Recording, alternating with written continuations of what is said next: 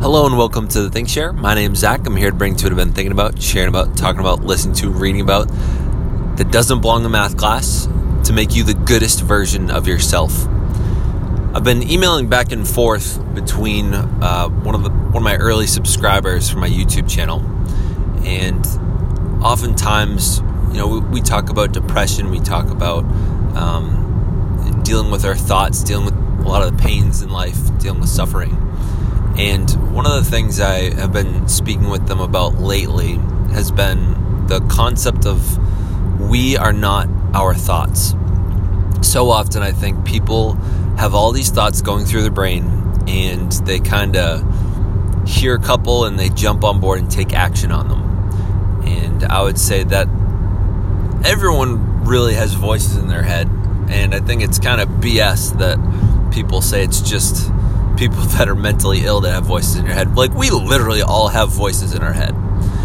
And what I want us to all consider is when we can start to recognize what those thoughts are, that's when we have control. People that are sort of spontaneous and out of control, and, and that, you know, sometimes we call mentally ill, even when they're not, are people that say that they have voices in their head and act on those voices. Because guess what? Everyone has voices on their head, and every day they act on those voices. Sometimes they act on pure intuition that don't really come as voices, they sort of just come in the moment. But so many of us have all these thoughts running through our brains, and the moment that we can discover and recognize that they're not us, it's not that they're not ours, but they are not us. I always remember when I was a little kid, maybe like 10 years old, I would always have this thought running through my brain about just doing bad things. And I always remember it was like certain there are a couple situations that I would come across, and there was this person that I, that I that had certain feelings toward it, and I would always just like have this thought running through my brain about what mean things I would do. Now I would never actually act on it, but I would always judge myself like, "Oh my God, Zach, you are a horrible person. Why would you? Why would you even think that?" And the fact is, is that that wasn't me. I was judging myself based on some thoughts going through my head. Now, the fact that I was acknowledging the thought was there is what I thought was me. But when we can realize that we are not our thoughts, we can stop judging ourselves. And if we can recognize again that they're not us, we can choose whether to take action on them or not.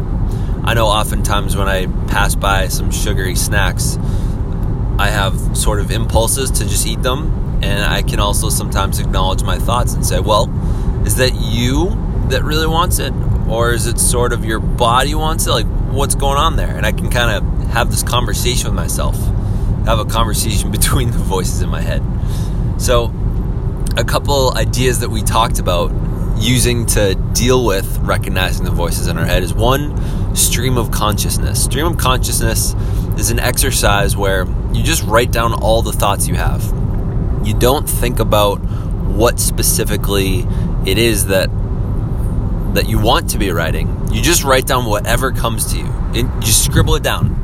doesn't it barely has to be legible, just legible enough that you could look back on it and say, "Hey, those are all the thoughts I just had." When you can write them down on paper, the valuable thing about that is you can recognize that they're not you. They're just words. I think a really interesting experiment I've done before is um, I think it was a student council conference, was the uh, the moderator had us write down some judgments about ourselves on a piece of paper, and then we were supposed to crumple up the paper and throw it in the trash.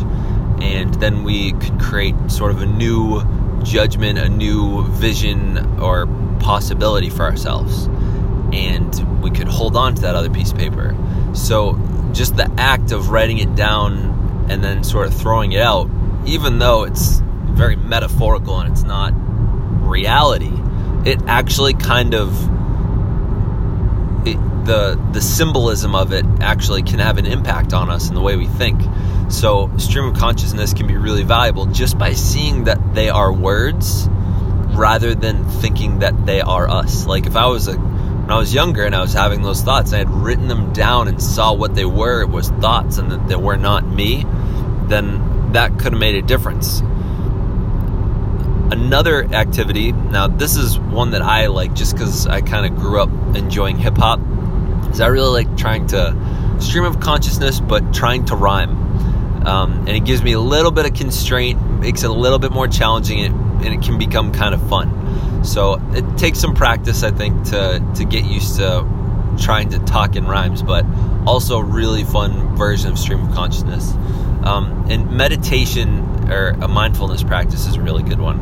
I often use the Headspace app. Headspace um, is an app where it's a guided meditation. I forget the last name, but the CEO's name is Andy, and he walks you through these guided meditations, and you're you're thinking about your breathing. You're being asked to count your breaths or count, um, you know, experience the sensations in your head and your limbs, and you're you're kind of just being one with your body. You're you're purposefully experiencing your body and your breathing rather than sort of in our heads as we describe it. Um, and in his TED talk, Andy talks about what meditation is. A lot of people have this misconception that meditation is um, this like very very spiritual thing where you're sitting down cross-legged and you're saying om and you're silent and like you're you're just trying to clear your thoughts. That's not what it is he says. And i think this really helped me understand what meditation was and helped me get on board with it Meditation is when you are listening and observing your thoughts. So he said, if, if your brain is a crowded highway and you have all these cars going by, and all the cars, these little thoughts, little concerns, little worries, etc. Your goal is to notice that there are cars going by, but not to get in any of them. Most of what happens in our day to day lives is we get all these cars going by, and then we just get in the one that seems either the most interesting or going the fastest or is the most urgent or is the biggest one.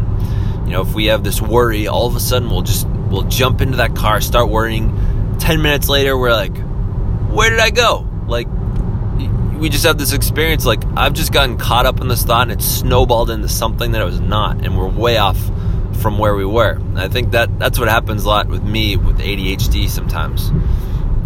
So what meditation allows us to do is it, it's the practice of observing our thoughts. If we can observe them, we can acknowledge that they are not us, but that we have them. That they're separate, they're a different thing. So I hope that this was uh, helpful, useful, um, brought some light to people that have been considering meditation, want to know what it's all about. I hope it's given you some mindfulness practices. Check me out on YouTube, um, the ThinkShare, or uh, and if, if you like this, you found some value in this, share it with a friend and or uh, give me a rating on iTunes. Um, thank you for listening, and uh, to all my listeners out there, stay weird. Yay.